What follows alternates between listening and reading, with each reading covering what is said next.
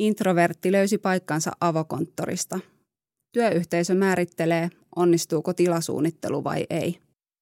Erilaiset roolit ja tilat kuluttavat sosiaalista energiaamme eri tavoin.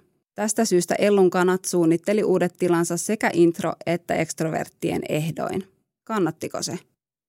Kun kuulin työnantajani muuttavan isompiin tiloihin, minä, introvertti ja tyyppi, joka vietti kesälomastaan kokonaisen viikon yksin, huolestuin. Olin käyttänyt ensimmäiset kolme kuukautta työpaikan ryhmädynamiikan tunnusteluun ja hiljaisten sääntöjen opetteluun. Mietin, minkälainen vaikutus muutolla on työyhteisömme tapaan toimia.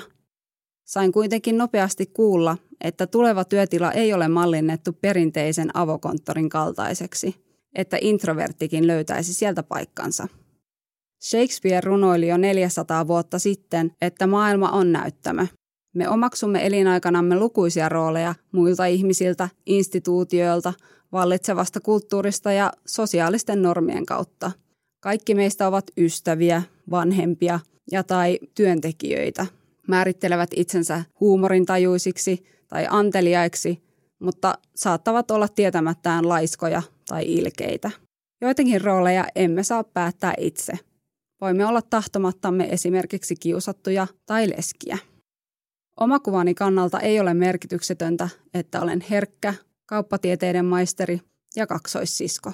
Roolit määrittävät ajatuksiani ja käyttäytymistäni, olin sitten ryhmässä tai yksin.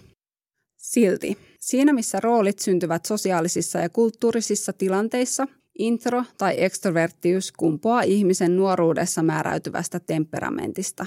Oxfordin sanakirjan määritelmästä poiketen introvertti ei välttämättä ole ujo ja pidättyväinen, vaan kuvaa ihmistä, joka kaipaa ympäristöltään ekstrovertteja vähemmän yllykkeitä.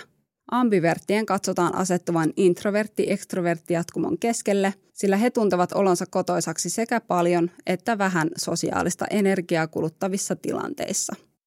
Introvertti väsähtää sosiaalisesti vaativissa tilanteissa. Itse asiassa tutkimukset ovat osoittaneet, että ekstrovertitkin väsyvät, mutta viiveellä – Siksi on tärkeää, että yritykset ottavat tilasuunnitelmissaan huomioon sekä intro- että ekstroverttien sosiaaliset tarpeet. Itsensä introvertiksi kokee noin 30-50 prosenttia väestöstä.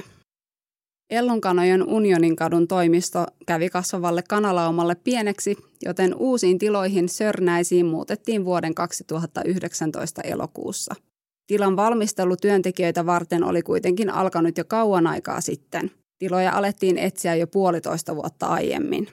Muutto 609 neliön toimistosta uuteen 1284 monitilatoimistoon alkoi epätavallisesta briefistä, jonka keskeisinä ajatuksina olivat rytmi ja eri työskentelytavoille mukautetut vyöhykkeet.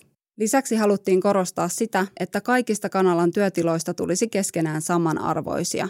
Tämä tarkoittaa esimerkiksi sitä, että jokaisessa tilassa on mahdollista työskennellä leveästi ison näytön äärellä tai halutessaan säkkituolissa. Työyhteisölle ominaiseen tapaan ketään ei pultata tietylle työpisteelle ja tiloja löytyy niin pitkiin palavereihin kuin pikaisiin kohtaamisiin.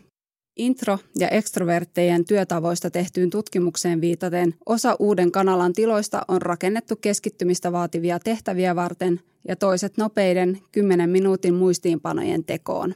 Onnistuneessa tilasuunnittelussa on näin ollen kyse paljon muustakin kuin huonekalujen sijoittelusta. Kuukausi muuton jälkeen olen vihdoin oppinut kokoushuoneiden nimet ja löydän itselleni aiempaa helpommin eristäytyneen hiljaisen sopukan, jossa kirjoittaa timanttista brändianalyysiä. Mutta jostain syystä en halua. Tilanvaihdos on saanut ihmiset irtautumaan vanhalla toimistolla muodostuneista rutiineista ja yhteiseen, ajoittain äänekkääseenkin työskentelyyn tarkoitettu paja on alkanut vetää minua puoleensa. Jos päiväni alkaa sisäisen työn merkeissä toimistolla, lasken tavarani usein pajassa vapaan pöydän ääreen avatakseni läppärini. Seurassa istumisessa on monta hyvää puolta. Jumiin joutuessa on helppo huikata työkaverilta apua ja sopia lounastreffeistä. En edelleenkään pyristele pois kuuntelijan roolista, vaan hörähtelen työpöytien välillä lentäville jutuille satunnaisesti katse ruudussa pysyen. Pystyn nauttimaan tilanteesta olematta siinä aktiivinen. Väljempi tila ja muiden rutinoitumattomat valinnat työpisteiden suhteen ovat ainakin hetkellisesti saaneet minut testaamaan eri tiloja erilaisten työtehtävien loppuun saattamiseksi. Iltapäivän tullen kuitenkin muistan, että olen edelleen introverttina viestintätoimistossa. Kirjoitan tätäkin blogia kanalan hiljaisen työn tilassa, mutta edes huoneen paksut seinät eivät riittäneet pitämään työkaverini naurun remakkaa korvieni ulottumattomissa. Mietin usein itseäni muiden työkaverina ja roolia, joka minulle on muotoutunut työyhteisössä. Vaikka heittäytymättömyyteni ja herkkyyteni eivät ole hioutuneet pois, ovat ne nykyään helpompi hyväksyä osaksi työpaikalla toteuttamaani roolia. Näiden ominaisuuksien pakottaminen joksikin muuksi tekisi minusta mitä todennäköisimmin aiempaa huonomman työkaverin. Onneksi valinnan siitä, mihin istun, voin tehdä uudelleen joka päivä.